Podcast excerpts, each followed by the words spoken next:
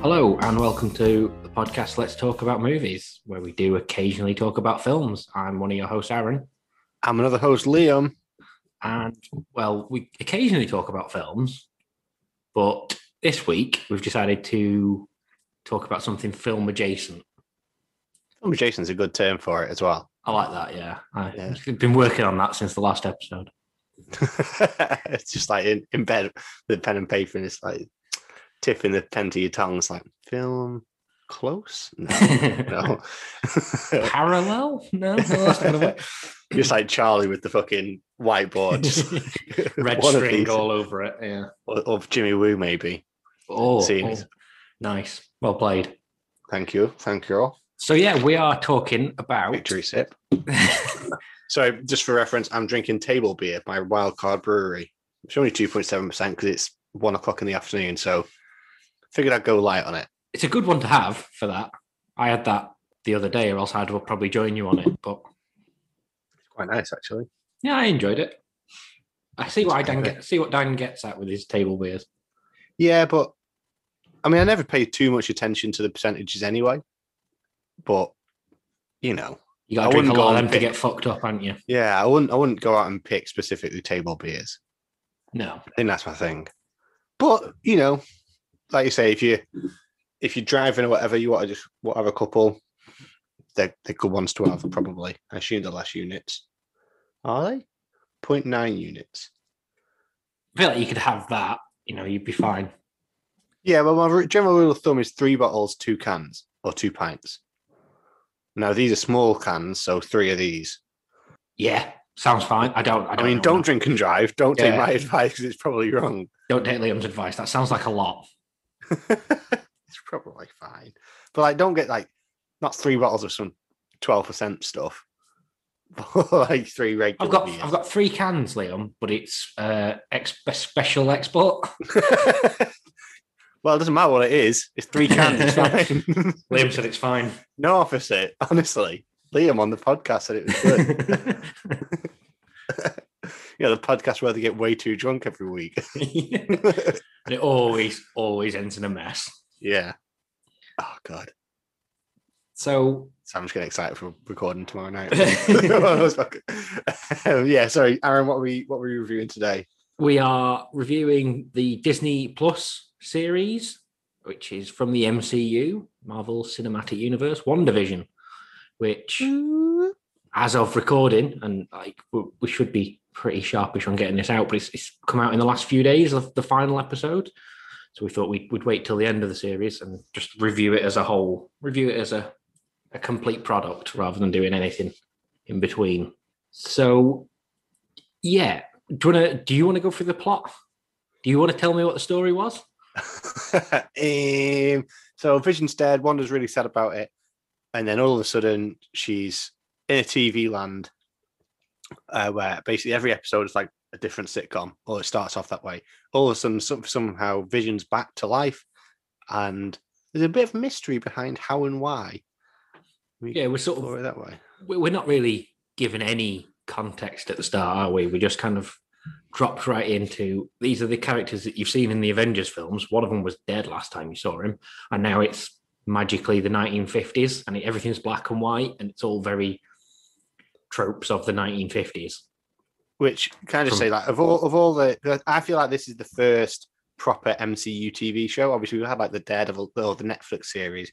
We've had Agents of S H I E L D, which I've I've never really watched. So that might be like, I think it's quite well regarded, but this definitely feels like a M C U property. It, in the sense, it, like the budget's high, and it just fits in.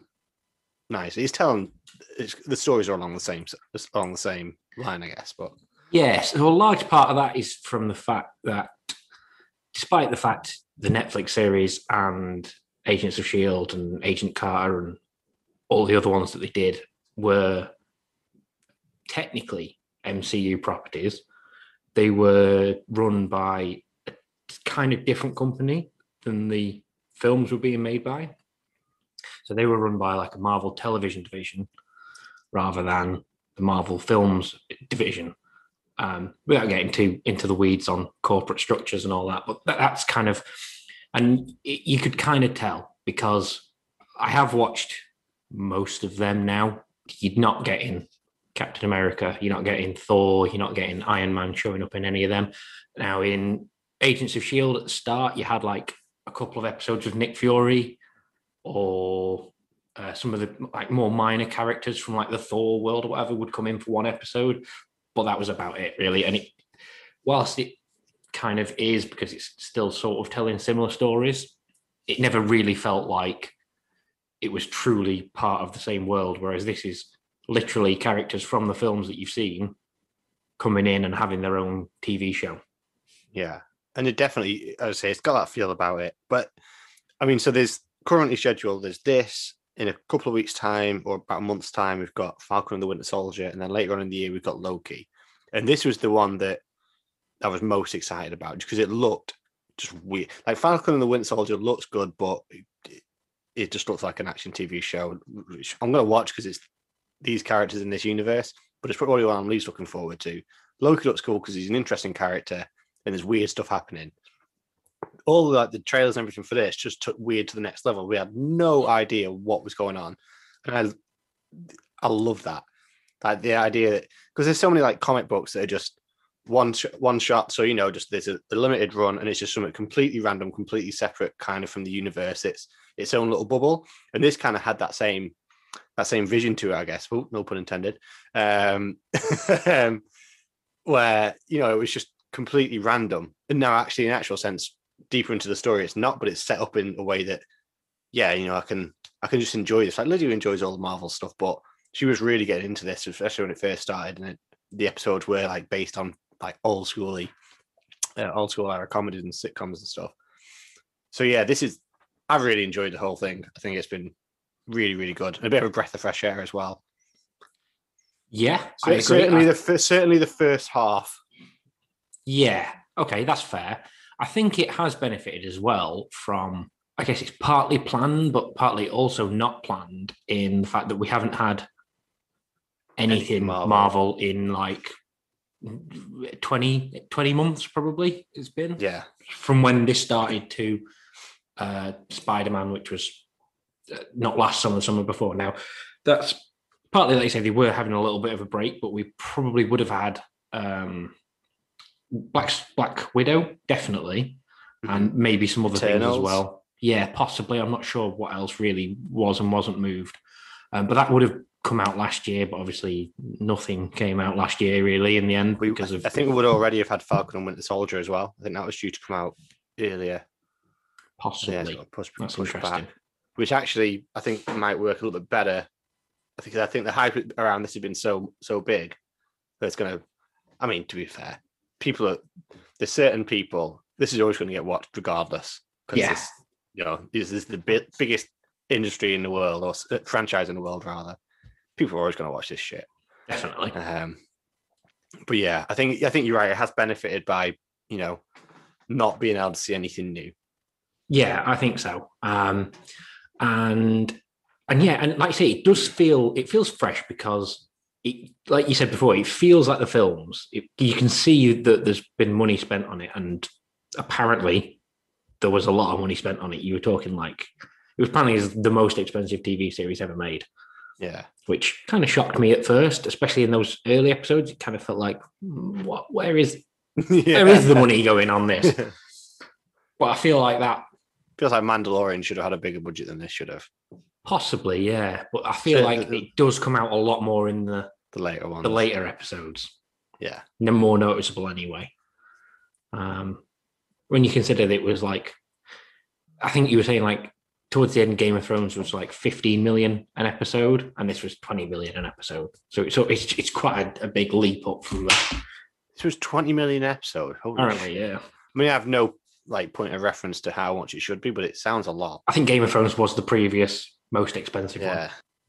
Yeah. So um, I think as well, it was a chance for Marvel to, to take their that sort of idea that they'd got with a film, but to spin it into just a different kind of storytelling. Yeah. Um, I mean, at the point where we are now, I guess it's not really spoilers to say we don't know if there's going to be a, a second season of this or not. I've got theories. I'll I'll get into it later. Yeah, certainly not in the same vein that it had. There may be a sequel to it, but it won't be a... That's you know, the thing, yeah. I think to me... It, it won't be a season two compared to season one of Friends. Yeah, exactly. Be, or or you have with your Agents of S H I E L D or your Daredevil or whatever, whether it's yeah. Daredevil season one, Daredevil season two. I think this would have yeah. to be... It would have to be WandaVision two as the title.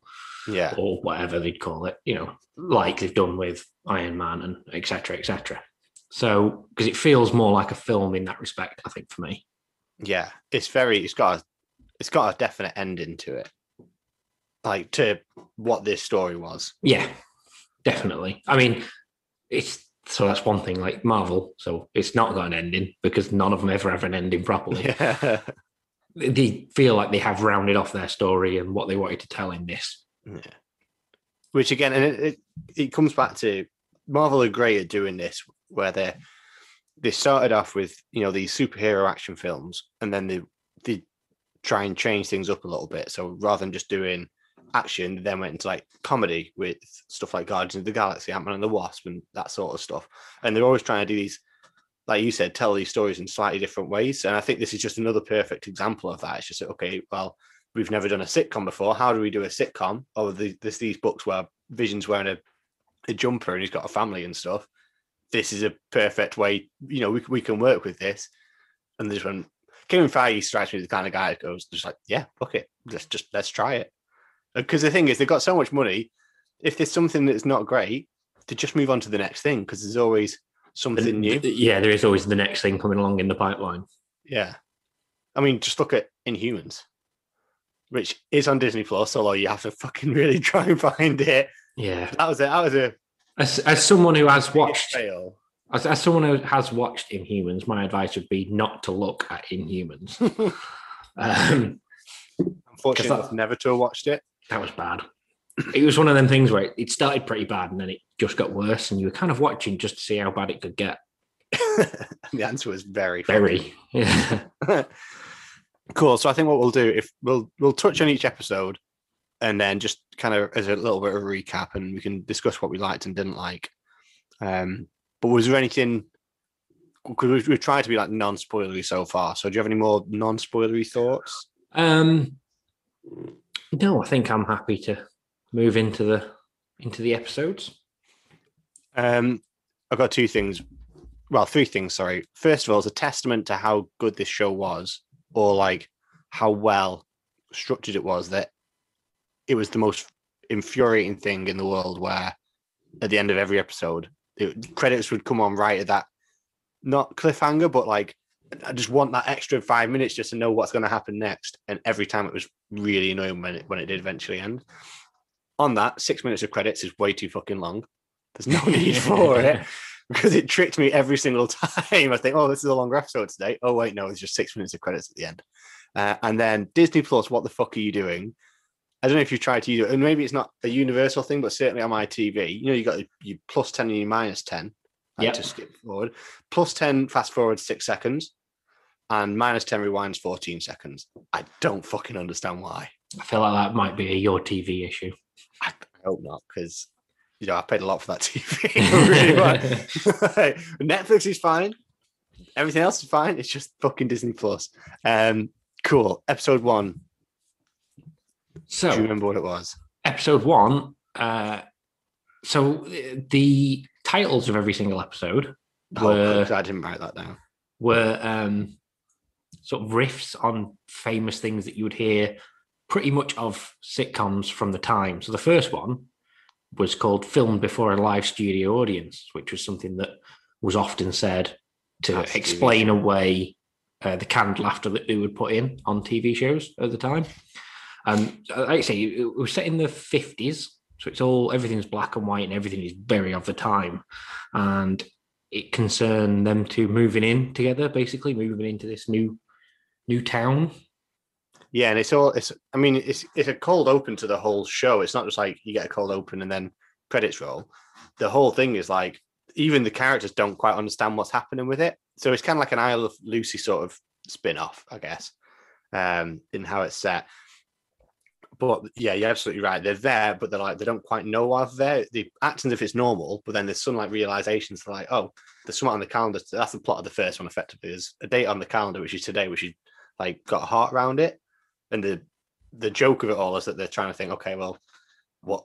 None of them wants to admit they don't know what date it is, like in case the other one gets gets mad. So they think it's like the anniversary and stuff. I loved on this episode, like it proper did like the effect of that time really well, even to the effects like of like the magic and stuff that, that was happening. It looked janky. Looked like it did look, look like it was on wires and yeah, stuff like that. Yeah, that was what I was going to say. Like there's a bit where she's like using her magic to move plates around the room and stuff, and it looks like it was just being carried across the room on a wire. Yeah, it's done so well, and it was like genuinely funny as well. Like that's the thing with these first few episodes, like it's a different kind of humor to what you get now because that's just what happens with with the times. But if you appreciate those era comedies, then you're going to find this stuff funny as well. Like it's, it is good. But then, long story short, the boss it's the boss is due to come over for dinner. That's what the date is, and his name is Mister Hart, which is why there was a heart in the diary. Which, by the way, the calendar, you would you just wouldn't do, would you? No, no, absolutely but, crazy. But whatever. That's probably very emblematic of sitcoms of the time, I think. Yeah. Um, but they do loop back to that later on. Yes. Um, they do come back to that. But then all of a sudden, you got this really light-hearted T V show, and all of a sudden, it starts getting dark. And this is another reason why I really like, really like the start of this first few episodes was there were just these moments in there which was so sinister. And like in this, he's, he's choking on on some food. And it's like his, his wife's in a loop. She's just saying, stop it, but like in a really non-human way. Yeah, it felt like, um, like you say, she was stuck in a loop. She she kept saying the same thing over and over again, sort of without any difference, any sort of, sort of subtle difference between the way she was saying it. Not like you'd expect a human to do kind of thing. Mm. Um, so, yeah, I mean, that, for me, great opening to the series. I thought it was real good. Yeah, it definitely set the tone of what to expect with the different, um, the the comedy setting, but also that things weren't obviously, and not everything was quite as it seemed. Not everything was quite rosy, if you will. Yeah, definitely not. So then, the second one, the second one was a Bewitched episode. What was it called? Uh, Don't Touch That Dial, because back in the day, you didn't have remotes, I guess, I think was the thing. So you'd have like a little yeah. dial on the side of the telly that you have to use to change the channel. So obviously don't touch that dial, don't change the channel. That's the uh, the setting from the sixties. And like you say, it was it was Bewitched, wasn't it? The, the, yeah. That's uh, certainly the vibe I got, which I, so I, think, I think that was what it was kind of going off. Um, this one wasn't really my favourite episode. I know a lot of people really like this one. I didn't think it was that good. It's got the talent show in there. I quite liked it. I didn't think it was very different to the first episode. No, no um, maybe that's what it, what it, where it loses points a little bit. The difference between the fifties and sixties, it was all still black and white, barring a couple of small things that were kind of hints at what was going on in the bigger world. But yeah, I guess for me, as somebody who was born way later than that, Um, I can't really tell the subtle differences between a nineteen fifties and a nineteen sixties comedy. No. So maybe it was a little bit lost on me. It felt like more of a continuation of that first episode, I think. Yeah, yeah. And there's some charm to it. Like they, they go to like a talent show and Vision effectively gets drunk. But you can't get drunk. He's got chewing gum. He ate some chewing gum and he got it stuck in his gears. I never tend to find people acting drunk that funny, which is ironic. given given the content of, uh, that we put out. Yeah. Um, so Liam, just admit it, you hate our podcast. I hate our podcast. No, but the thing is we're genuinely wrecked, so that is funny. I think if, I think people acting drunk is hard to do. Um, it should be a method actor if you're going to go that way and just fucking get nailed. um, but aside from that sort of stuff, there's colour starts to appear in the world randomly, and then there's also Uh, a helicopter that lands in the front garden that's made of color, and there's these little soul, like if you're aware of stuff you might notice like there's a, a sword emblem on like the helicopter, stuff like that, things that Lydia wouldn't know to pick up on, so it adds to the mystery. But if you're in inside the universe and stuff, then it's like a oh that's an interesting sort of hint that I've just just noticed on there, um and at that point you're wondering, is it an Easter egg or is this more around the full plot? But then the really crazy thing that happens on this episode is right towards the very end, a guy in a beekeeper suit comes up through the through a manhole, and Vision and Wanda see it, and then Wanda goes says something that's like no, like I think it might just even be just no, Something like that, um, yeah. But then everything gets rewound slightly. So, so then the back just before the the guy in the beekeeper suit comes out and everything's absolutely fine then. They didn't see him and everything's hunky-dory. So we're starting to get some idea that, you know, Wanda's got some some say in this whole situation. Yeah, it feels like maybe things are, which, I mean, I guess we could kind of imagined anyway, because we knew that she had magical powers and, and although we weren't quite sure of to what extent um, she could she could have affected things. But yeah, so it felt like she was maybe in control of this, and that was that she was perhaps behind it all because yeah. because she had the ability to do that. Um, and and I think I'll make this point now, and it's that I think the series as a whole really benefited from coming out week to week. Yes, because it's very reliant on like mystery box storytelling.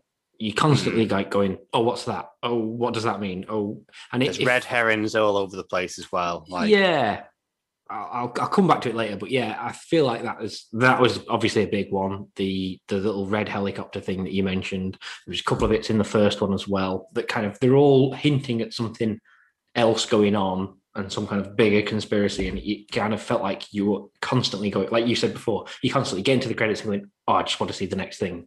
I just yeah. want a little bit more. And I think the series as a whole really benefited from that. No, absolutely. I think because I've, I've, I watched it week to week, and then this week, because I'm still off, rewatched it sort of like two episodes a day this week. And I don't think I've enjoyed it as much, but maybe that's just because it's, it's been so close to to it already coming out anyway. You probably, yeah.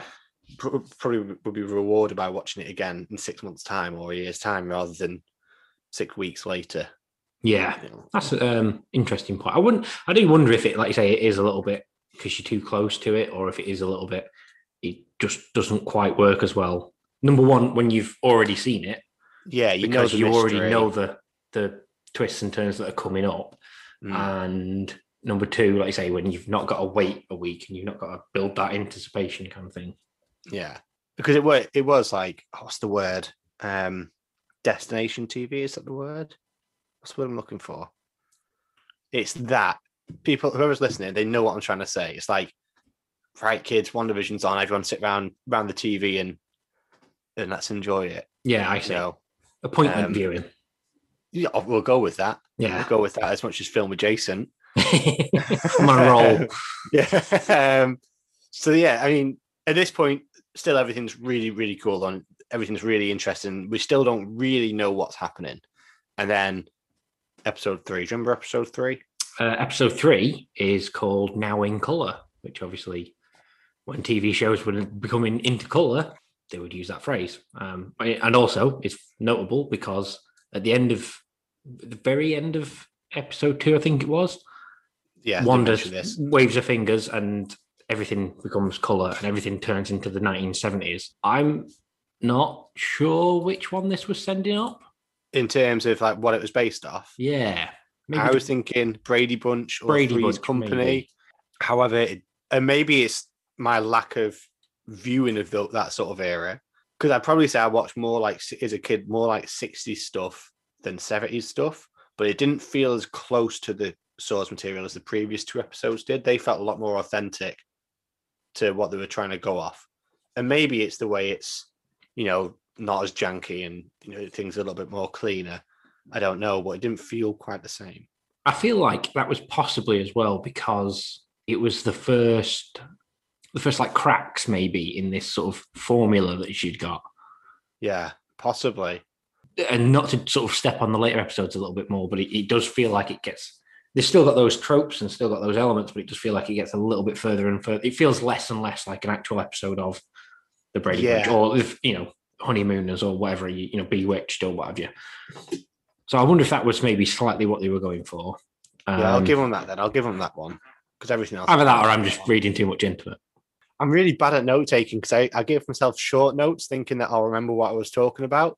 And maybe it was just this one statement. The point was just things are getting weird because that's all I wrote. but but I, I'm assuming now that I wrote that in relation to something to talk about. Wanda's pregnant all of a sudden. Yeah, maybe maybe it was the pregnancy because that happens in what, about two days? Yeah, like, so she goes from not being pregnant to having kids like two days later. Yeah. However, what I did like about this this episode was like there's a bit a lot of craziness about it. Like Wanda's, it's as if like this pregnancy's kind of sent her powers off on a mad thing, mad spiral, because she can't really control them. Like she's got paintings of a stork on the baby's wall, and that suddenly comes to life, and little things like that. Things are and, appearing and, and changing. Hilarious hijinks ensue. Yeah, which I did quite like the stork scene.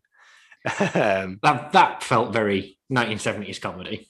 Yeah, yeah, I'll give it that. To be fair, uh, and then we get yeah, she was in the second episode, but I can't remember her her name. Geraldine. Geraldine. Yes, she's in it. She helps deliver the babies. Again, hilarity ensues as the doctor's gone off. So Vision has to run after the doctor, and Geraldine saves the day by delivering the babies. But then all of a sudden, this is where maybe this is where things were getting weird. I don't know. I don't know. But she, they're talking, and then they're talking about like family and brothers, and then Geraldine kind of clicks and she's like, "Hey, Ultron killed your brother," and then that sends Wanda's a little bit crazy, a little bit west. Yeah, sends her a little bit west and fucks her off, basically. Yes. Which is a really cool scene. Yeah. That, um, that's why things are getting weird, because the the the neighbour, oh, what's his name? The neighbour next door, the dude. Herb. Herb. I love Herb. Um, Herb's like mowing down his hedges. I know you don't mow hedges, but... Trimming what, them. He's trimming them with a like an electronic cutter. Hedge trimmer. Into, hedge trimmer. Oh my god! Don't drink table beers, kids, because don't believe what they say about three point seven percent. I think you missed a one off the start. And yeah, he's he's trimming into his wall, and like, well, he doesn't like notice anything. Normal. Yeah, yeah. And it's just again, it's just this dark, weird, sinister bits that I absolutely really enjoyed about this show. And to be fair, I love any sort of any comedy where it suddenly turns dark and sinister. That's that's completely my bag. So maybe that's that's why it came to me or like hit me.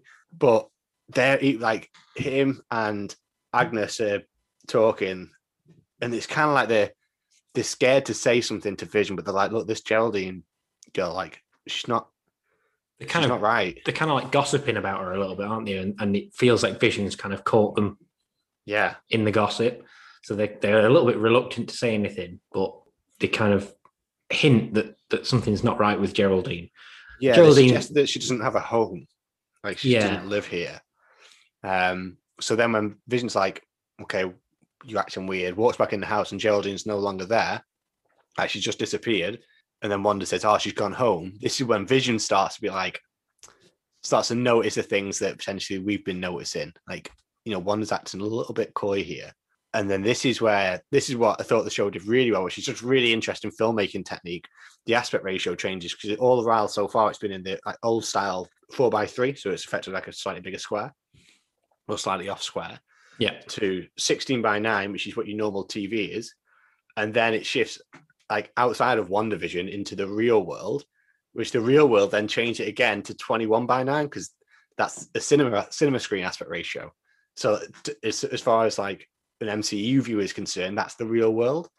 So I just thought that was a really clever way of, of showing, okay, well, this is old school T V, this is new T V or newer T V because it's widescreen, but then how do you signify then that you actually the real world is different to WandaVision world?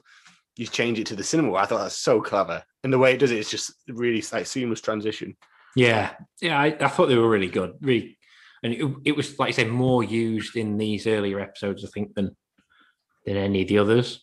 Yeah. Um, but yeah, it, it does, when it goes into that, that letterboxed format and you can, and like I say, Geraldine is cast out effectively of, of the world that Wanda had created. Yes. Yeah. Could we see her just fl- appear? Fly. Yeah. Fly just... out. Yeah. So then... we, should, we should mention, sorry, that earlier on we've been hearing like, or seeing people watching it on T V screens. Like, yes. We don't know who it is, but we've seen people like watching it on T V screens. We've heard like radio signals coming into WandaVision, like hard, difficult to make out, but like along the lines of like, who's doing this to you? Like what's, what's happening, Wanda? Trying to talk to her.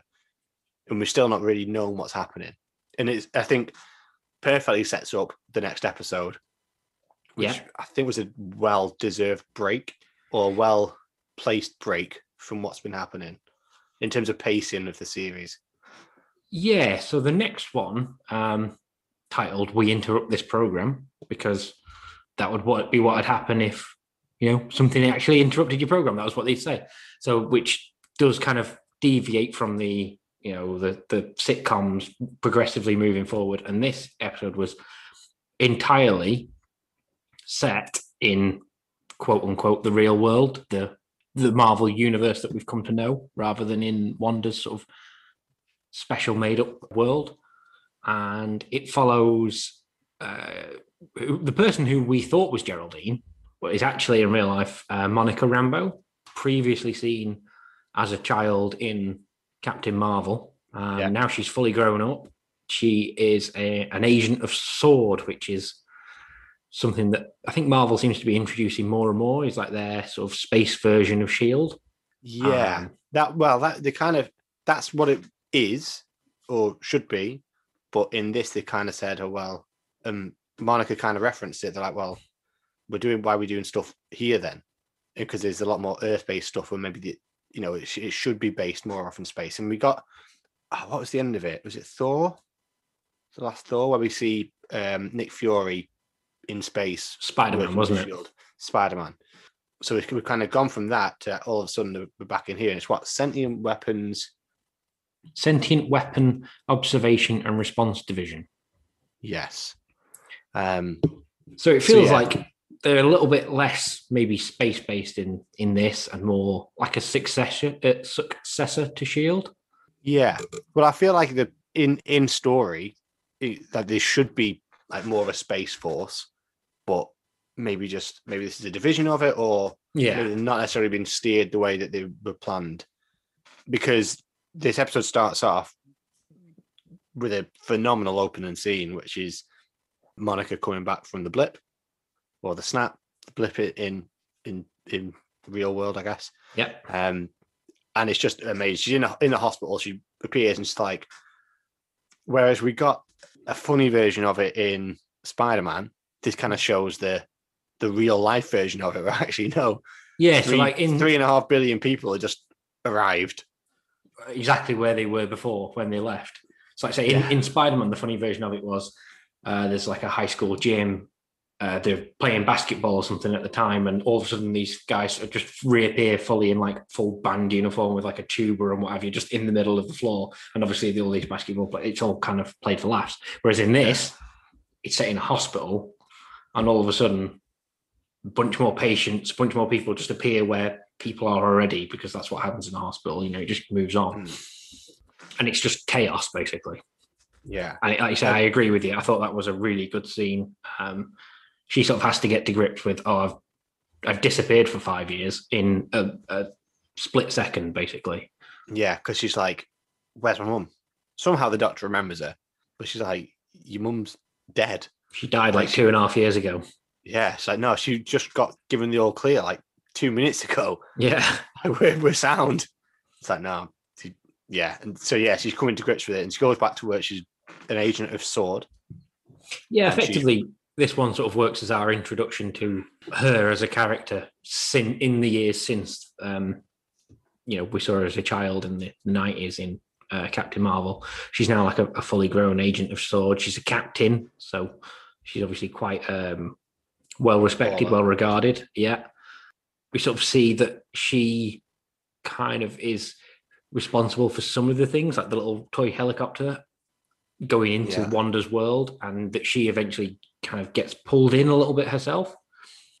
But one thing we haven't mentioned in this episode is she's one retur- re- returning character, but there's oh. two other friendly faces. Yes. The one and only Jimmy Woo and Doctor Darcy. Yeah. One of them I've always loved. The other one I now have come to really like. I don't know if, lo- if, if love's the word yet, but I quite like her now. Yes, Since Jimmy. I said her. Yeah. Jimmy Woo was a dick. Yeah. He was only in Ant-Man and the Wasp, right? Yeah. Before oh, this? No, two. He was only in two. Yeah, the second one. Yeah. Oh, so Ant-Man and the Wasp. Yes. Yeah. Yes. So he was only in that one previously. And Darcy Lewis, who wasn't a doctor last time we saw her, but is now a doctor. She'd been in the Thor films, Thor one First and two. two yes. She hadn't even been in the third one, so it's like quite a long layoff for her between yeah Marvel projects. I, I guess. Really didn't expect to see either. No, like, no characters you probably would, would just think, oh, well, we're probably not really going to see that. I don't know if Darcy Lewis is based on a comic character. I know Jimmy Woo is. Yeah. Um, Jimmy Woo has a, a series called Agents of Atlas, which was sort of taking... He was a very, very old comic character, um, mm. sort of predating Marvel, I think. And that was basically getting them all together. So that's where he comes from. I think Darcy was just a creation for the, the Thor films, I think. She was, yeah, a bit of a comic, like, bit of comic relief, younger, not teenager, but young adult. You know, yeah, she was sort of right too. There to make the jokes whilst Natalie Portman and, sorry, Jane Foster and, uh, Thor, and Thor kissed. kissed and did all the science and stuff. So, yeah, um, I thought they brought her back well. I Like you say, I think she was probably better used in this than she was in either of the Thor films. Yeah, absolutely. It's like there's a reason. It makes sense that she's there. It's nice to see like a character that we've not seen for a while, but they've stepped her up in terms of what she can do. Like she knows what she's talking about. She's got a point for everything that she's doing, and she's effectively like the brains behind the whole thing we see in the end. Jimmy Woo's worked on his close-up ma- magic since Ant-Man and the Wasp. I guess he he had five years to learn it. I guess. Yeah. Because I guess he didn't get snapped, which was again a nice, just a nice little callback. And apparently he did that trick himself with the card. Yeah, apparently that was actually actually him doing it. Yeah. So yeah, so there we've got the dream team together now. We've got Monica, Darcy, and Jimmy, and and we also realised that the the person who we'd seen sort of observing what we were viewing as a T V series was actually Darcy, and it turns out that it had all been broadcast. What was going on was being broadcast outside yes. of the world. So yeah, that was kind of um, a little bit of a catch up, I think, for uh, for what was going on. Yeah, outside it was, of the. Yeah, it was because it pretty much places us. It goes back a week, effectively. Yeah. Well, but two weeks, whatever. Yeah. yeah. Um, and then just brings us back up to the time, but sets the complete scene for outside of WandaVision, and it just it does it, it does it really well. I really like this episode. Again, it's a break that we probably needed. From you know the sitcom, sitcom, sitcom, sitcom, sitcom, gave us something different and gave us that B plot as well, a little bit that you, you probably need. And yeah, definitely. We do see a fly out, so it, it cuts back towards the end of the episode, back to when she disappears from WandaVision. So she said like, "Oh, Pietro was killed by Ultron or whatever," and then Wanda literally blows her the fuck like through the walls. Through fences, like um, ten miles away, like back through the hex. Which, by the way, clever way to bring in hex magic by making it like hexagonal, and they just coin the term that way. Yeah, because the, the the bubble effectively around it looks a bit like a hex, doesn't it? Like it's made up of yeah. hexes, and obviously in the comic, Wanda or Scarlet Witch's powers are called hexes. So that was quite a clever little nod, I think, on that one. Hmm. Um, yeah, she should have broken every bone in the body, just saying. And also Vision should have, Vision should have seen it. If you think about the layout of the house... I mean, you would notice if somebody went... straight through, like, past Vision. If, if one of your walls was all of a sudden blown out and there was a body flying out of it at like one hundred mile an hour, you'd think you'd notice, but yeah. yeah. And then not to stray too far from the... Um, the what's, oh, my God, one B is really hitting me. from, from the sinisterness, we see a brief shot of zombie Vision, which was... freaky, like yes. So it's it's perhaps how she would see. I don't I don't really know, but it was quite a weird sort of moment where he was like he looked like a zombie kind of thing. But at this point in in it being out, because obviously episode to episode, there's so much like theories and stuff flying around that it was like, okay, has she reanimated his corpse? Has she done this? Has she done this? And I don't know if it's this episode or the next one, but Hayward, the kind of leader of SWORD, kind of suggests that she stole Vision. Yes. I think maybe the next episode, I don't know. But regardless, you know, it's it actually turns out it's probably just more just like her psyche is just a little bit unstable. Yeah, I think so, yeah. Okay. So then after that, we move into the next episode, which is titled On a Very Special Episode. This one kind of moves then into... it's kind of normal services resumed on the, the sitcom front a little bit. We get uh, a sort of eighties, nineties setting, I think, on this one. Maybe early nineties, but mostly eighties. Yeah, um, I think your Roseanne's and your... Full Roseanne's. House, I think, was the one, I think. I picked up on it being compared to. Mm-hmm. Again, I wasn't born. But on this one, there is a little bit, um, Wanda's a little bit more less inclined to hide her abilities, it feels like. Yeah, it's like throwing out um, Monica's kind of kind of pumped her up a little bit. Like she's realised, we're not aware whether she's in control or not, but she's realised that she's kind of controlled. She, this is her doing. Yes. And she's kind of willing to, to, you know, be like, well, I'm in charge now, bitch. And and not hide stuff. The kids have been born, as we, I think we said last, a couple of yes, episodes ago. Yes, they were ago. born in a couple of episodes ago. In this one, they go very quickly from being infants to five years old, um, which literally just suddenly ages them up. And uh, we get a dog. No, they, well, I think they go from infants to five and then to ten.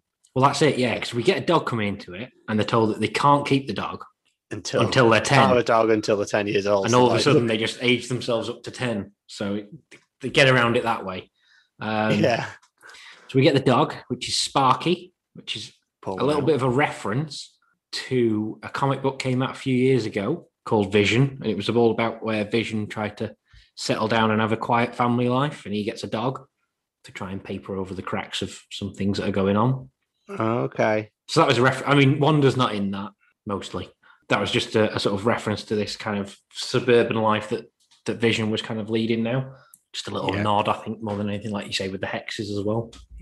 Um, this had possibly the funniest bit, which I mean, we should say that all the jingles, every episode's got like a, a thematically correct jingle at the start, just to suit the type of, if it's I Love Lucy, if it's whatever it is, if it's Roseanne, they've all got a, a jingle to kind of sound like or based around them.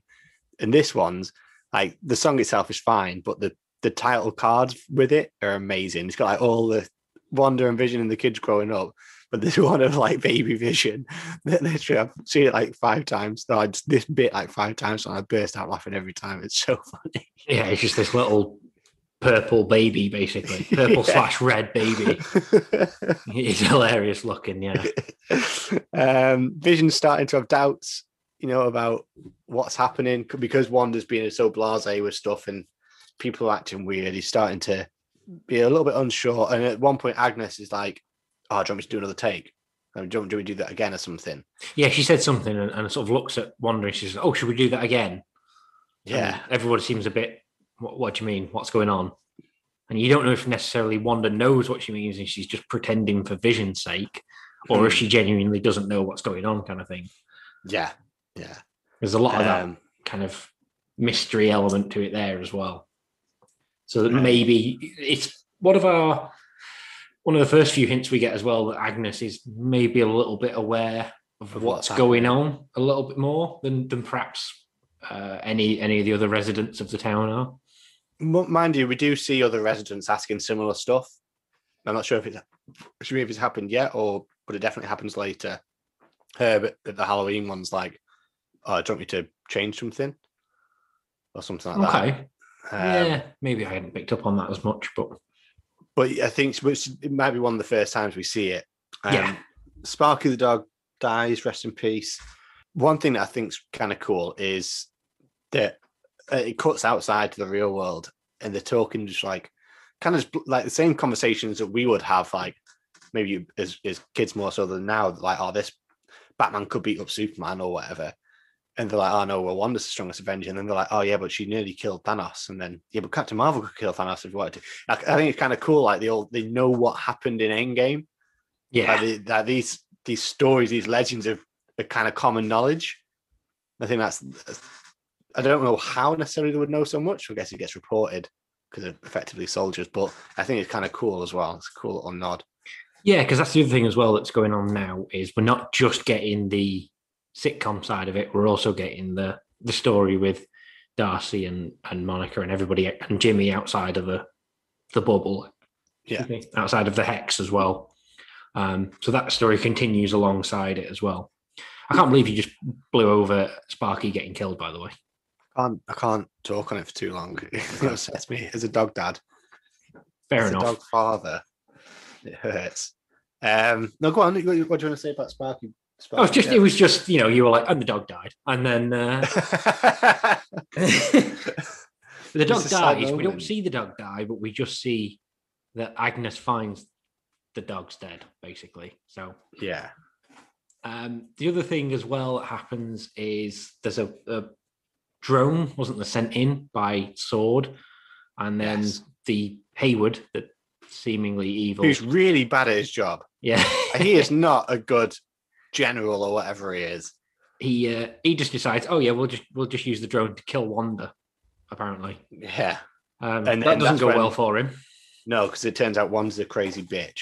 Yeah. And, um, so she takes down the drone, doesn't she, and, and sort of comes out and meets them outside of the Hex and says, look, just leave us alone, all right? And sort of that's about the end of it. Yeah. Makes vague threats to him, and, and yeah, it's cool. And then because she's kind of gone crazy, and Vision's like, they had this heated argument, and I, this my favorite bit of this episode is they got this, having this really angry argument, and Wanda's like, "No, that's the end of it."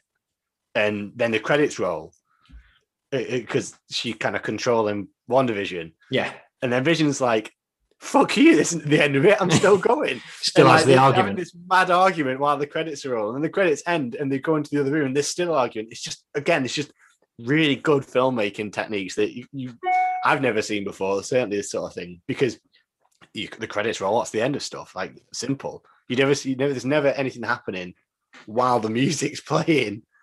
Put it that way. I mean, nothing nothing important anyway. Like you say, yeah, no. It's usually just something like that, or there's maybe a joke in there or something like that. But this was like the credits were going, and you could see that there was this was still mid-scene kind of thing. Yeah. Um, I think they this, even square off. Yeah. This does lead into probably my favorite, the, the bit where I was most engaged in the whole series. Yeah. I think so, because right at the end of the episode, mid-argument for these two, the, the knock at the door. And Vision's like, oh, who's this now? Who are you sending now? Because he yeah. thinks that Wanda's in control of everything. And she's like, I, I genuinely don't know. Opens the door, and we get the over-the-shoulder camera where it focuses in on, on Wanda. Um, and there's a look of shock on her face. And it cuts to the who, to see who is at the door.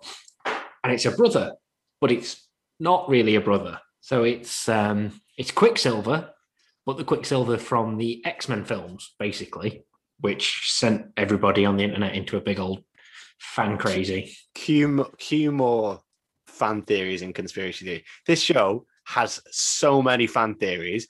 I think most things that happened in it were called, but there is also so much shit that was, was no way even touched. Yeah. Like, nothing was touched on. But everyone called like who characters were, and like said that like, oh, these people might, and there's leaks and stuff. This uh, I can't think of his name, the actor's name, but he he might be in it. But yeah, yeah, so many theories. Uh, yes. And then it kind of that's it. And we're like, okay, well, why is?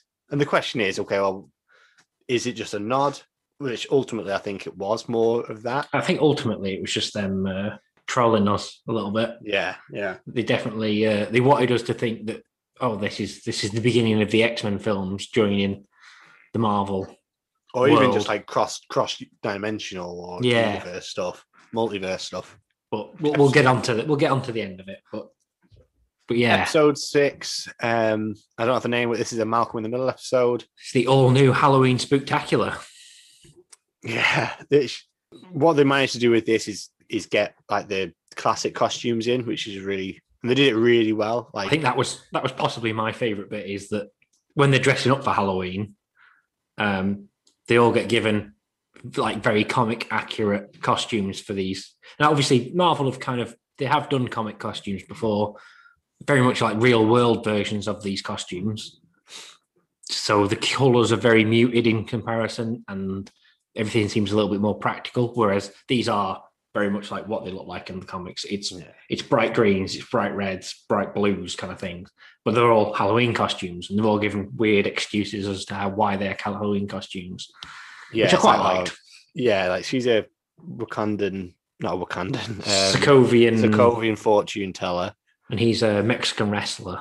Yeah, which I did like that bit where it's like, I didn't realize you're into Mexican wrestling. She's like, oh, me gusto. I was like, oh, I felt a little bit of a, a tingle down there. When, um, Yeah, so they explained that earlier. One that I did hate, though, was that I saw like a clickbait article which was saying that oh, Quicksilver's hair was actually a Wolverine Easter egg because it was kind of like spiky at the sides. Yeah. Like, well, it wasn't. He just it had a, like, it was a Quicksilver reference. Yeah.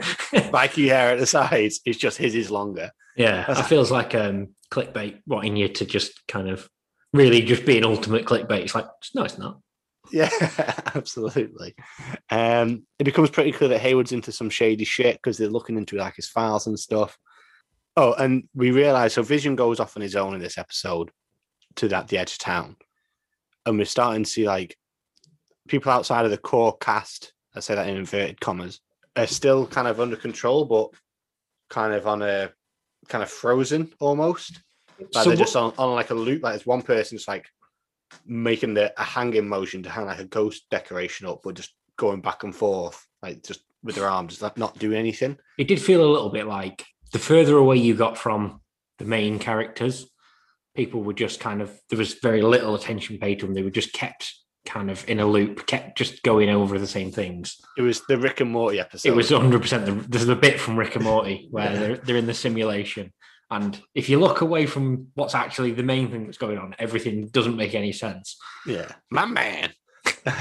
um, that, so that was pretty creepy. What I did think, though, is people aren't being used, like in terms of they're not really moving about, are they starving to death?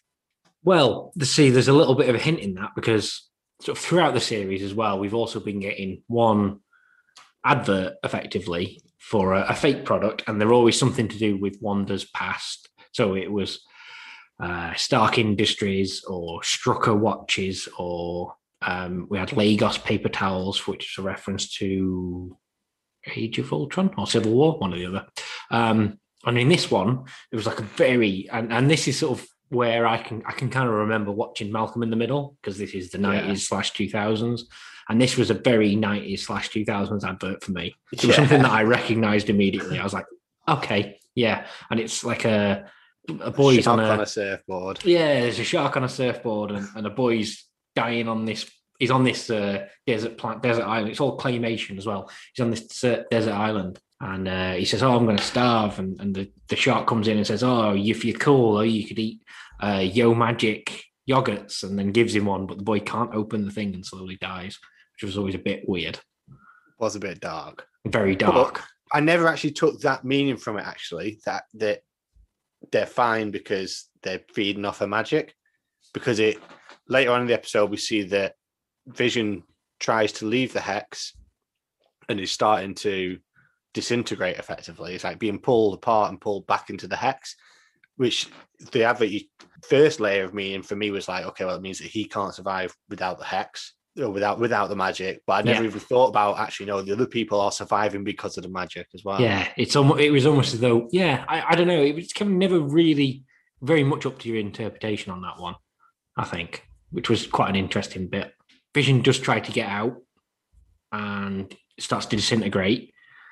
One of the kids vaguely realizes this through his powers, perhaps, and then Wicked. Wanda decides to expand the hex just to, to bring him back in, but also it kind of absorbs a lot of the the sword forces around the edge of the, including, the hex. Including Darcy. Including Darcy, and they all get kind of transformed. So a lot of their like tents and stuff that they'd set up outside get turned into a circus.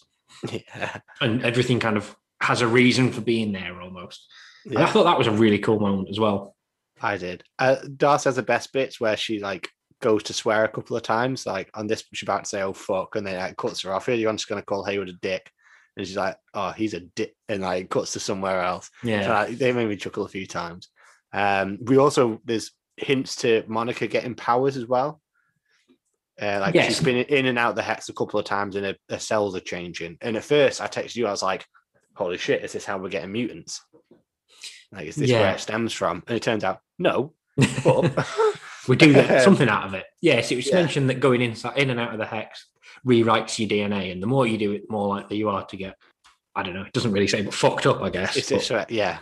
And but, she's um, like, she doesn't care. She's like, I've seen like cells in remission, seen cells like fighting back or whatever. So I don't, I don't need to see my blood. So like, shit just happens. So she's not. Yeah. Really, she's pretty blasé about it. So it is worth noting that her and Jimmy decide to take off before the hex expands, don't they? They go to meet somebody, and that set the internet ablaze as well with theories. But they go off to meet somebody so they don't get caught up when it expands. Yeah, which, if if, if you listen to this just to see if it's Reed Richards, it's not. Which no one. Everybody thought it was. No one. It was just, I don't even think they got given a name, did they? No. Oh, it's like, oh, my guy, you know, a space engineer or something, astrophysicist engineerist, and, and it's no one. It's yeah. like literally no one. Even something that comes later that we thought this person was, it's not. It's yeah. just no one. Mostly. yeah. But then um, episode seven. Episode seven. Breaking the fourth wall. Yeah. Modern Family and The Office kind of episode. Yeah. I think that was, and that was sort of breaking the fourth wall is where a character talks directly to camera, and it happens yeah, a lot in those shows got, because sorry, they're like a, you get your talking heads. Yeah, yeah, they're like they're a mockumentary type thing, aren't they? Yeah. So um, it first of all, it replays like the scene where at one point it's like a very short clip of the hex expanding, but in like Modern Family style, it has like bongos over the top of it, and everything is funny with bongos because in the episode before it's like really dark and like she's gone crazy, she's expanded, the music's like da, da, like really like ominous, and this is like just the music makes it instantly funny, like it becomes a, a comedy bit rather than a, effectively a, a, a slight horror bit. Yeah. What's her name, who's who plays Elizabeth Olsen? What's her name? Olsen. Her Julie Bowen impression is outstanding, and it only made me fancy her more. Fair, that's fair. Yeah. yeah. It's like, honest to God, she's a good actress. Like, I never really got on board with the um, the Eastern European accent that she does. I never thought that was too great. But everything she does in this, because every episode she's working it really well. We should point that out and say her more than Paul Bettany, I should say as well. Like she's she's the way she speaks, her little mannerisms and everything, spot on. Yeah, it did feel like she was the she was more the main character than Vision slash Paul Bettany. Yeah. She's lost control of her powers. Vision's off somewhere. She's basically just like, it's like a single mum, basically. She's woken up, she's just like, I just want to date myself. Like, stuff's happening. She doesn't, she can't control. Things are, like, she got a carton of milk at one point, and it's gone from a carton to a bottle of milk to a fifties bottle of milk to whatever. Yeah, it's, it's like, like everything no around the house, happening. like the, the fireplace changes into the seventies fireplace to the fifties fireplace. To, everything's kind of flicking around constantly. And like you say, just feel like she's a little bit burnt out, maybe. Yeah. So uh, Agnes agrees to babysit the, the boys. I was going to say, I like this episode a lot more the second time around, actually. It's the one that I was like, okay, I like this more now. I don't know why I said it like that. I like this episode, I like this episode more, and I realised when I turned to myself and I said, oh, I like this episode more. um, yeah, I, did, I wasn't a huge fan the first time, but yeah, this one was good. And it's worth watching for the very end, if nothing else. I was going to say, it drew me in with the very end. Well, before we get to that, we'll say Darcy is basically right by where Vision is. So Vision can kind of bring her out of the spell, because at first she assumes she's a member of the circus. He can kind of bring her out of the spell, and they decide, oh, we need to get back. So they start to, to get back. They, they, get, they steal a truck, and they start to drive back, and all of a sudden, comedy of errors, despite us being in the middle of nowhere, there's a school crossing, or there's... I like that bit too, actually. Yeah, I thought that was really funny. It was really well done, and it feels, at the time, it felt like, oh, well, Wanda doesn't want them back there, because Vision's kicking yeah. off. He's not happy about anything. So she's putting these things in the way, kind of thing, to stop them from, from getting there. Yeah. Outside of the, the bubble, outside of the hex, Monica meets up with a mysterious contact who was science person number one. We'll go unnamed because we don't have a name for her. Yeah. And uh, they try to, to drive this big space rover in so that we can get Monica back in. Uh, that doesn't work. And the space... The, the space rover kind of half turns into a truck, which was quite a cool effect, I thought. Yeah. Why um, did they think that would work? Yeah. Like Monica had specs that made, because she was like, oh, is this the right spec for it? Like, is this what you asked for? And she's like, yeah, it's perfect.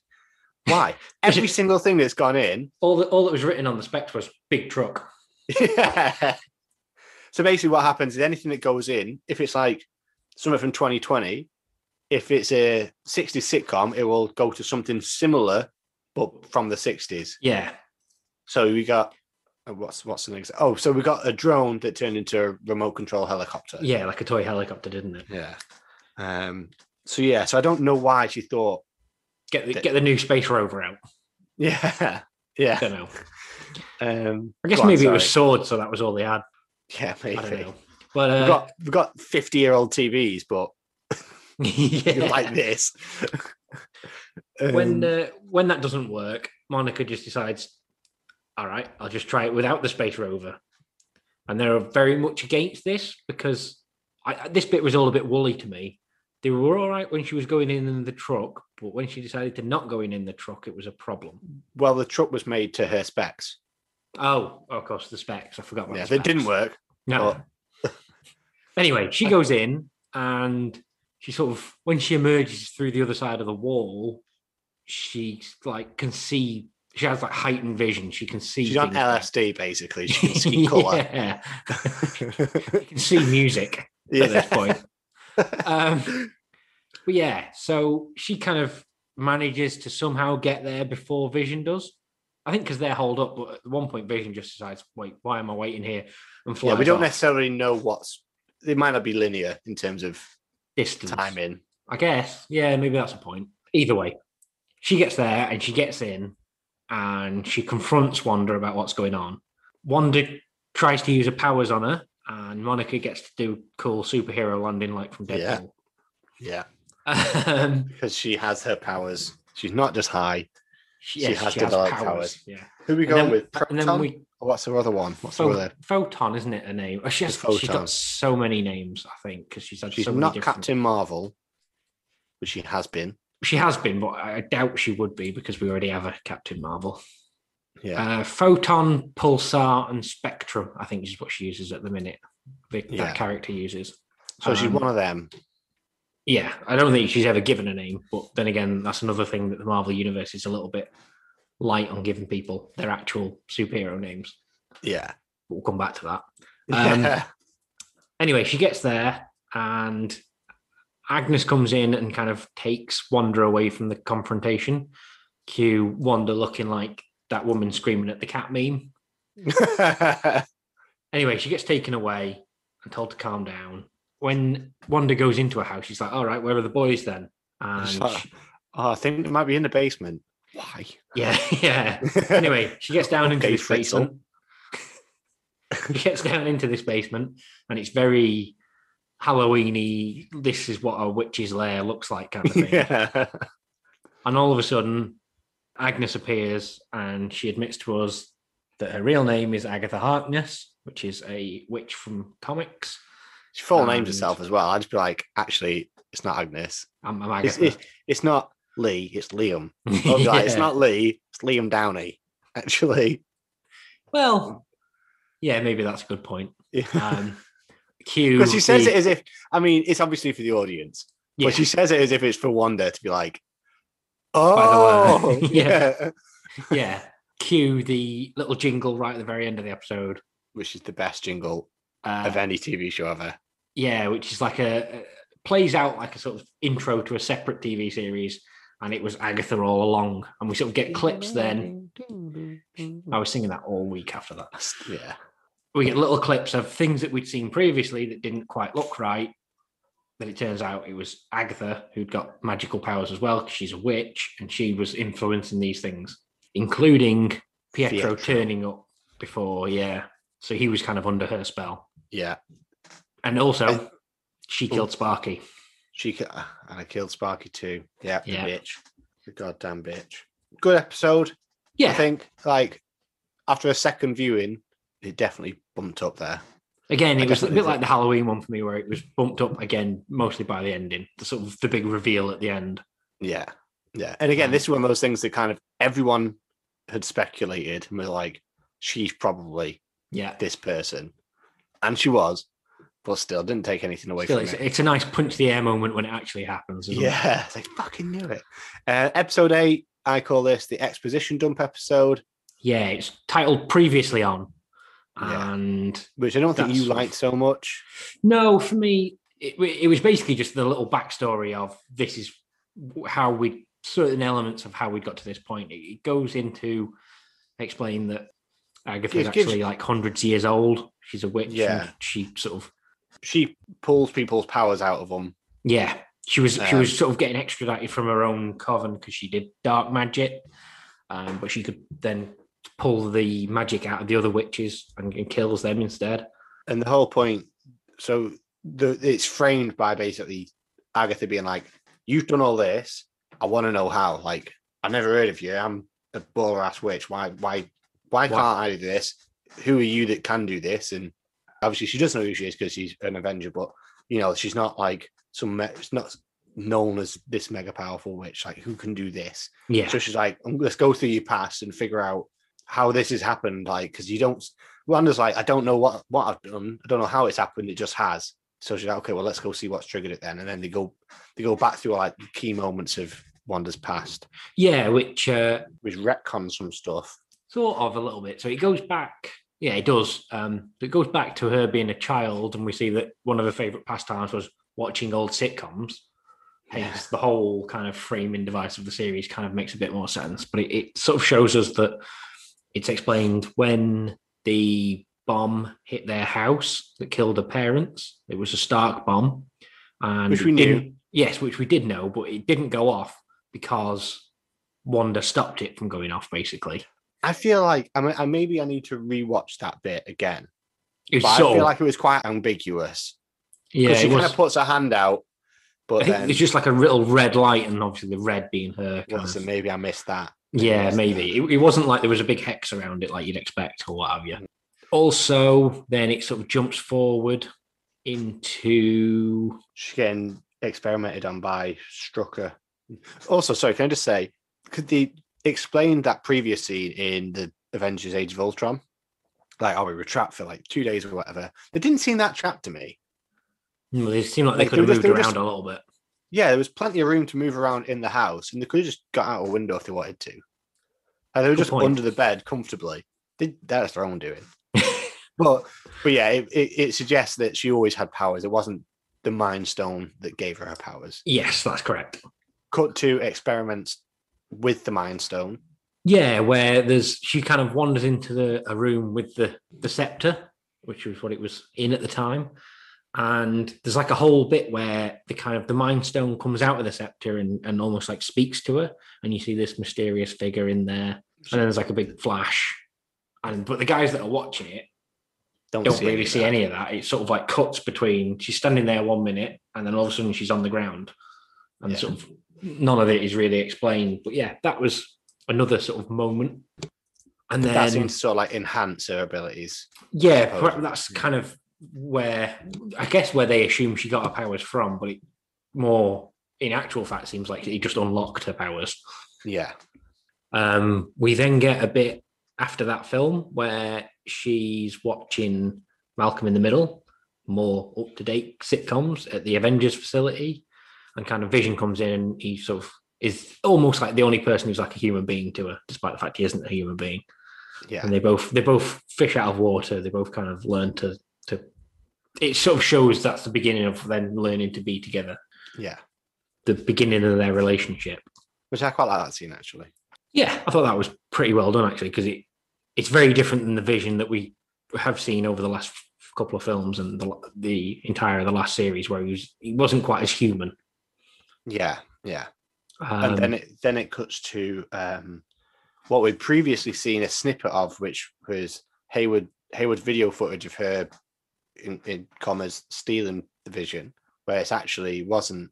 She went to see him because she heard that SWORD had him, and his will was to just be buried or whatever or something, or, or certainly not to be experimented on or like yeah so that was anyway. That was it. She'd gone there to, to collect his body, as you would with anybody, so that he could go and have like a funeral and bury him and what have you. However, he just turns around Hayward turns around and goes, "Well, I'm not letting you walk out of here just to chuck a load of vibranium in the ground," because that's what he's made out of. It's like the most precious substance in the world. Yeah. So it turns out that she she then kind of does bust in, as we kind of seen on the video. But she goes up to him and sort of goes to touch his body and, and realizes that he's not there anymore. He's not in the body. Um, Which so she tragic, just tragic, by the way. She's yeah. like, "I can't feel you." And that was honestly tragic. Yeah, like, it was a really gone again. Really uh, rough going of it for her as well. Yeah. So she then quietly leaves without his body and goes to finds finds an envelope, which I, I guess had been left at some point. I thought it was just in a car next to her. Yeah. Well, yeah, it was there, but it's like never really explained anything about it. But either way, it's that they bought a plot in the town yeah. of Westview where they were going to retire, I guess. But uh, she gets there to this plot, and obviously just an empty plot with the just the foundations of a house in it, and she sort of has this breakdown there, which then causes the hex. Expands and, and go, causes the hex, yeah. So she has, so then, now we know that she has done it, but inadvertently. So like the first few episodes where she was like, doesn't really know what's happening. She didn't know what was happening. She was just, she creates the hex, and then all of a sudden it's black and white and Vision's there, and she's just like... Just going to go with it, I think. Yeah. And as if she has sort of, she doesn't know what's what's going on. She just, this is life. But then it's just that later on she realizes, and that's when she starts not going well, crazy at times, but abusing it. That's it. Yes, definitely. Cut to right at the very end of the episode, we see that Agatha is now full on all witch get up, isn't she? Yeah. And she's uh, she's got the, the kids captive, and she says to her that she is the Superman four Quest for Peace. yeah. yeah, yeah. She is the WandaVision. Uh, no, she is the Scarlet Witch, the legendary Scarlet Witch. Or the, I can't remember what term she used exactly. Yeah, she's basically like Scarlet Witch is a only happen once a millennium, and they're just the most powerful witches going. Basically, yes, basically, like they just they don't they just happen. They don't need incantations or anything. This might be from today's episode, but they just the you were kind of process. Born with that ability, kind of thing. Yeah, and they, yeah, she is the Scarlet Witch, and she can use chaos magic, which is another term from the from the yeah. comics. So then uh, we get a mid-credit scene, which I think was the second one. Yeah, the first one previous was episode, the previous episode where um, that was Snoop is going to Snoop, yeah. where we see Pietro, who, by the way, despite not being real Quicksilver, does have super speed. But he pops in to Monica, because Monica's like... She's trying to break into uh, into Agatha's, Agatha's house. house. She, yeah. yeah. Um, and then Pietro like pops up behind her, it's like Snoop's going to Snoop, and then it cuts off. Yeah. So this one was probably a little bit more substantial, I think. I can't remember what this one was. So this one is we get it's cut to outside, oh, yes, and Hayward's yes. there, and it turns out he's actually still got Vision's body. Yeah, because there's a, him. Yeah, there's a Vision there who is completely white, and he sort of turns him on, kind of thing. And the white Vision was sort of a reference to uh, the Vision that got rebuilt in the seventies, I think. After a, I don't know, something had happened. There's a lot of weird yeah. shit that goes on with the Vision, especially in the seventies. Um, He gets rebuilt, and he's basically not himself. He's not got the same personality anymore. So that was sort of that reference.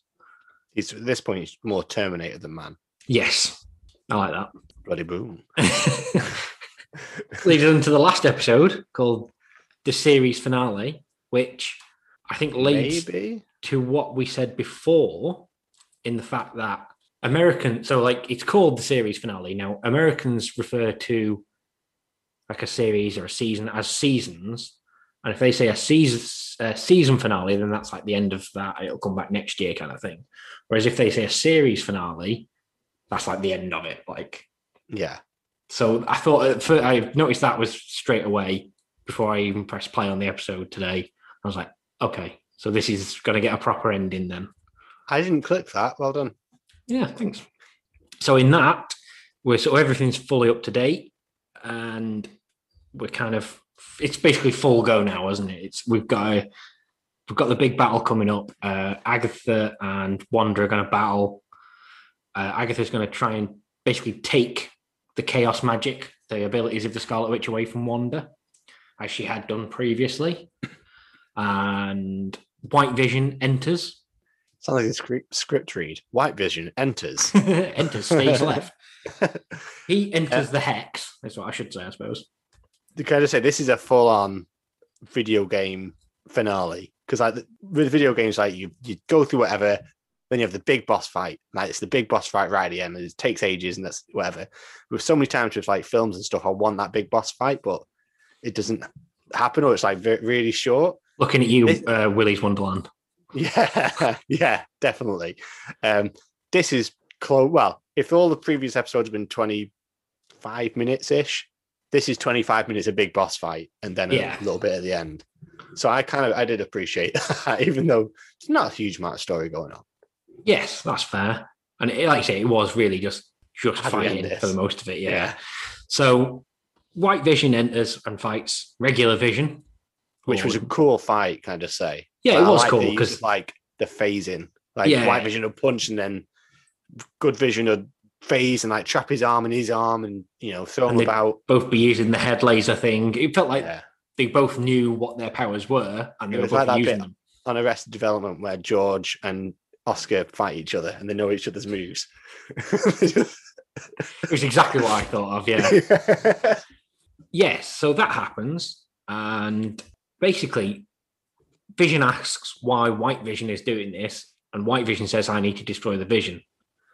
Vision says, well, I'm not the true Vision because I'm not, I'm just his memories. I've not actually got a body. And they sort of come to this weird, they have this sort of allegory fight where they just talk about it instead, which I thought was really cool. It's, it was the most Vision fight ever, actually. It was, yeah, because it was just like, oh, well, what about this? And then what about this? And in the end, it sort of gets to the point where Vision convinces White Vision that he's maybe the truth. I don't really know what kind of happened at the end of that. It's sort well, of just... They kind of come to an agreement that was like, well, then we're both Vision, so either we should both die or like... Neither of us, yeah. Yeah. And so, so anyway, White Vision flies off. Before that, though, he's like, look, you're being controlled. Like, because you know you're being controlled, but you, my memories are still in you. Like, you can still be... full Vision rather yes. than half Vision, so he, he kind of unlocks their memories, and then yeah, gives then him disappears. Gives him regular human eyes. Yes, and then like I say, White Vision just flies off, not to be seen again. So I assume that's no. going to come up in a later film or something. Yeah, probably. It's fucking, how many times does Vision have to die before fucking I... being dead? Yeah, I mean, I'm disappointed that we didn't get, and you know that was cool and a cool way to resolve it. But I did just want Ultron back. You, you were desperate for that, weren't you? I just fucking love James Spader. I know. I think he's ace. Have you got a James Spader impression for us? Hang on. You, man. Can't. No. No, no, okay, yeah. Um, that's staying in. I'm the uh, Lizard King. That's my James Spader impression. Um, Go on. Um, I can't do impressions of James Spader, but he's ace. He could do an impression of me, though. He's that good. Yeah, he could be. He could be, actually be you right now, for all I know. Yeah, it's just a fake background on Zoom. Yeah, it's just me. Go on. Um, we do cut to as well that fake Quicksilver has got Monica in his man cave, and then they have a little scuffle, which I did like. The he does like a super speed flick, which sends him flying across the room. Yeah, I thought that was pretty cool. Interesting way to show his powers. Yeah. While she's in there, uh, she discovers that he's actually a guy called Ralph Boner. And I saw that at first, paused it for a minute because I was laughing at Boner. Yeah. And even he laughs at Boner. And then she, she says it to him and he laughs at it. Yeah. So I was like, okay, cool. We're, we're on the same page here. Yeah. Um, I was like, are they going to like say, oh, no, it's Boner? Nope. No. Like, that says Boner. No, that's just... Yeah. Because you see it written down before anyone speaks it. So that happens, and Monica kind of gets him out of the, the spell somehow. Or yeah, is it he's got ev- like a magic necklace. Oh, that was an enchanted yeah. necklace, which is giving him powers. So she she uses her L S D powers to see that and rips it off him. See the, the music coming from his necklace. Yeah. Um, and Agatha basically takes all of the village people out of the spell as well. Um, and they all kind of confront Wanda at that point. Because they're like, you've been you've just you've been torturing us for the last weeks or weeks. whatever. Yeah. Um, so she realizes kind of what's gone on and what she's done. So she agrees to let them all out. Kind of starts to lower the hex, and all of a sudden you real she realizes that that's going to cause Vision and her kids to die as well because they can only yeah. exist within the hex. I didn't see the kids coming because at one I mean, point, it makes like, sense. It does. But early on, Monica was like, "Oh no, the kids are real." Like. I, I pulled think she them out was of her. Just saying that to her, kind of. No, she's no. Monica said it to out, outside okay. of it. Out, outside of it, right? She, I can't remember who she's talking to, but she's like, "No, no, the like the kids are, are real." So I didn't expect for them to just be killed off as well. because we we see how Vision gets made earlier on, like she just forms him, yeah, kind of. Whereas this, I mean, we don't see it on camera. No, we, we see how they get made. Yeah. yeah. Um, so yeah, I was, was surprised by that, but, but it does uh, make sense. So at that point, then the the sword guys basically take that opportunity to run in, and Wanda realizes that she's killing them, so decides to close the barrier again. Yeah, which make, I mean, she's like, right, get out while you can. She tells people to run from the and, center of town. Yeah, then thirty seconds later, like close ten miles. I don't think they got far. No, no, I don't either. But she's um, not controlling them anymore, I guess, which is good. Yes, that's true. So then, basically, oh, she goes back to her, um, her Age of Ultron spinny hand sort of creepy Scarlet Witch, which I liked. Yes, but she knows, that's true. But she goes into like Agatha's memory, but then it turns out Agatha can still control that shit. Yeah, and like. So then it basically, it's, it's all out fight then between the two of them, isn't it? Uh, yeah. It looks like Agatha's getting the upper hand because every time Wanda attacks her, she's just absorbing the energy. And quite a few of them seem to miss. She's like f- flying around and a lot of these attacks by Wanda seem to miss and hit the wall of the hex. It gets to the point where like Wanda's completely withered and almost looks like she's done. Which is when I lost my erection. Sorry, let me, let me do that again. Which is when I got my erection. um, then uh, Agatha tries to attack Wanda, but it turns out that Wanda was actually putting runes, which were previously explained as a way to stop another magical stop another person. magical user from doing any magic in this place. Uh, so she does that. Wanda is actually faking being depowered. She'd actually got loads of power in her because she is, spoilers, the Scarlet Witch. Yeah, boy. She gets uh, changed. Gets changed, yeah. She puts on a little headdress, magical headdress, and basically just beats beats on Agatha and turns Agatha into Agnes, basically, into the character yeah. from the T V show, which I don't know if that's going to work when the hex is gone. I don't it know. Seems... I guess so. Yeah. Because it feels but, like maybe yeah. it's a different magic. I don't know. It seems like she's just like, my, like implanted like memories and shit. Yeah. So who knows? She could come back, which is good because the problem with these, the beauty of comic books is you get villains that last sixty years. Yeah, that's true. The issue with comic book movies is usually they're killed. Well, that's the thing, isn't it? Like comic book movies are a completely different kind of storytelling than comic books. Yeah, that's true.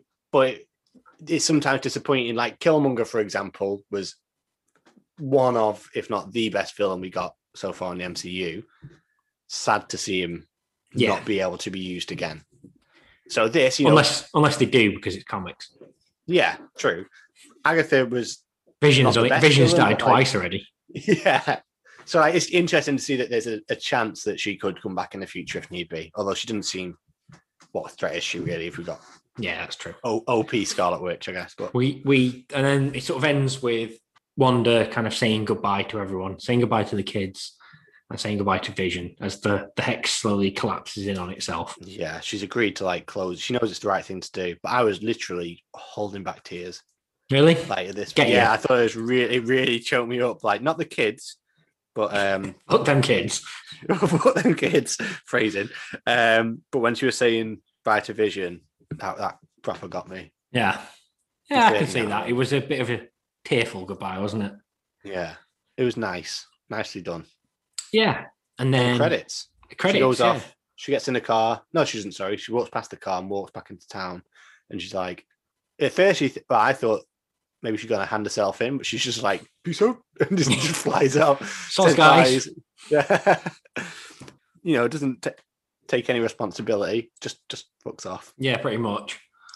Especially as the the uh, like you've got the F B I, you've got SWORD there, but the regular police are going to turn up, so she has to get out of there. Yeah. And then yeah, credits.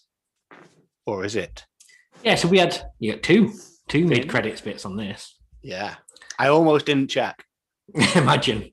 Yeah. You've checked eight times previously, but on the ninth one you're like, nah, it's no, not gonna I, be any. I, I figured there'd be one for this, but I almost didn't check for the second one. That's what I mean. Right, sorry. I see. So the, the first one, I don't know, I didn't think much of the first one. It's Monica gets pulled aside from the cleanup operation and somebody goes into a theater with her, and it turns out that person's a Skrull, and they say that, but, but not. So sorry, go on. The, her ma- Monica's mate, that she aerospace engineer, or whatever. Yeah. The theory is that she would be the Skrull. Like she was a Skrull. Like her, she was her old mate.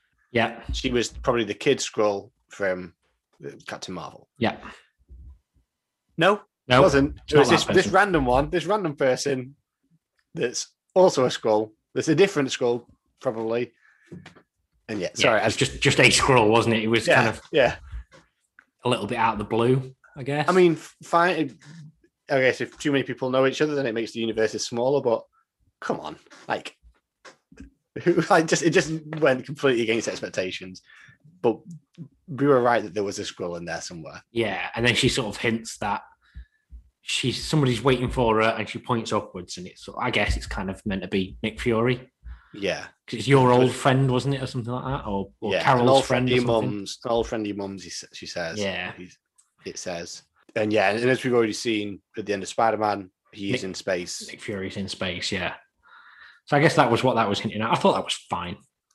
Yeah, and you know what I did kind of like is, remember the old days in Marvel where we didn't know what was coming, or it wasn't as widely known anyway. So yes. You'd have the end of these films, and then there'd be a stinger at the end, and it'd, it'd be just a just a nudge. You might you saw Mjolnir, yeah, and it's like, oh my god, a Thor film, or in the days before we knew what the next, next five films were going to be, and yeah, yeah, yeah, yeah. And now I, I miss that. So I, I don't know what's to come from this, but it means that I, it did kind of get me excited that there was ooh, there's something happening that I don't know about potentially. Like I said, so that, that along was... with obviously SWORD being quite a big part in this, and the the. end of the Spider-Man thing feels like that's maybe where it's going to go next. That's going to be the big next thing. Yeah. That we're maybe building towards. Then the second post-credits scene was, it's some, looks like Canada, I guess. Like yeah, quite far north. Random, some little house. Yeah, in the middle of nowhere, like in the in the mountains. Uh, kind of zooms in and we just see that Wanda's there. Cup of tea. Or yeah, cup of joe. Not really doing much. And then she goes inside and we go inside and we see that it's like a her astral form, which is something that Doctor Strange uses quite a lot. And she's reading the Darkhold, which is the big book of magic spells, basically. Yeah. Considered to be evil, because that, that's also in Agents of S H I E L D as well. But it looked very different. So oh. maybe it's just nothing to do with the one in the Agents of S H I E L D. I don't know. But um, I mean, you print more than one book. True. You're not going to make money if you just do one book, are you? Yeah, I guess. One one copy of the Darkhold. Yeah. She's sort of flicking through this book and she hears the voices of her children. Yeah. And that's sort of all we really get. But I think that's leaning towards the new Doctor Strange film. Yeah, so we've got... I think there's been rumours that it's going to be... Or this would link in, or yeah. there'd be some sort of link between the characters in Multiverse of Madness. It also links to the idea that there is a se- potentially a second season of this. Could be, yeah. But it's but it's not, you know, I said earlier, it's in a different format. It could just be a continuation of the story, but it's not... Sitcoms. Yeah, it's not sitcoms. It's not WandaVision. It might just be Wanda, or it might just be the Scarlet Witch doing Yeah, I think that's the other thing as well. Like, they've, they've got to the point now where they can just have the characters doing different things, like... Wanda can have her own T V show. She was mainly in Avengers before, and then she can be in Doctor Strange next. It's just, yeah, she'll just float between all everything that she kind of wants to do, which is what you want from comic books, because yes. that's what happens. You just get three books where Deadpool will show up with Spider-Man for a bit, and then he'll just go off and crack on. So that's the that's the perfect world for me. It's where you just get same same ways we got um, Doctor Strange in Thor. In Thor Ragnarok, yeah, uh, those little bits, I think they're great. That's they just I mean. sort of hint that they're all in the same world, doesn't it? Yeah, yeah. So, and, and that's WandaVision. Yeah. Overall, then, I mean, it's a little bit more difficult, I think, to give a rating to a series rather than a a film. I think I get. I, I'm giving this a four. I think I give it a four as well. The it times is. in the middle, I feel like it could have been a bit higher for me. Yeah. Um, in the end, I think if you look at it overall, I think, yeah, it, it was a really, really well done. It was a, an interesting way for them to experiment with a longer form of storytelling than they used to with the films. Yeah. I felt like it was maybe just a little bit too reliant on us being like, oh, what's going to happen next? Oh, what's, yeah. what does that mean? What does, you know, the mystery box sort of, Lost did it really well. Lost was amazing at that way. You could, week on week, you were like, what does that mean? What does that, and at the end of the day, you're probably never going to get enough answers for you or the right answers that you kind of want. Sure. So it does fall down a little bit on that. And that's always the the limitation of this sort of mystery box format that it used. But, um, but yeah, I thought it was really good. I think it was a good story. Obviously, towards the end, when you've got this big ass magical fight, you can see where the twenty million an episode goes. Yeah. But uh, guess that's averaged out. Yeah, I think so. Yeah. I enjoyed it. I thought it was, I don't know how much I'm going to enjoy it on a rewatch, because that's the other thing. I think rewatching series is something I do less than I'd rewatch a film. Yeah, it's easier with something like just pure comedy or whatever, I guess, but or if it's shorter as well. I think maybe this will benefit a little bit from that, because it's only nine episodes that are twenty yeah. to forty minutes each. Yeah, I'd go with that. Yeah, I think I'm, I'd not. I don't plan on rewatching this again for a while. Sometime, and it's a little bit different to what to watching a film, because all right, the episodes are pretty short, but it's still, you couldn't watch it all in one sitting. No, but yeah, I think the the lowest parts was still decent. Like it never got lower than a three. I don't think. Yeah, in, I think in that's my fair. Mind. Yeah. So yeah, I think a four four's a decent place, and yeah, it's just something something completely out of left field. Or certainly to start off with, like yeah. the first three episodes were like a breath of fresh air, and it's nice to have some Marvel back. And now we're going to get absolutely pained by them, because there's going to be fucking loads coming out the rest of the year. All Marvel, all the time now. Yeah, that's what I like to see. No one else can see, but I'm pumping my arms in the air. But make make use of these next few episodes while it's not all Marvel on this podcast, I guess. Yeah, yeah. So go watch it. I mean, if you haven't already gone and watched it, but you listened to us talk about it for two hours. Yeah, why? I've got some bad why? news for you. Then don't bother, because you probably don't care anyway. Enough to fucking... um, but yeah, it was good. Go yeah, watch it. I agree. If you like this episode, please drop us a message on Twitter. Drop us a review on whatever podcast thing you listen through. Five-star review would be nice. Nice comments would be nice. Aaron, where can people find us? Uh, they can find us at L T A N pod on Twitter. And if you don't have Twitter, just drop us an email. Let's talk about nothing pod at gmail dot com. And until next time. Bye. I'll take it.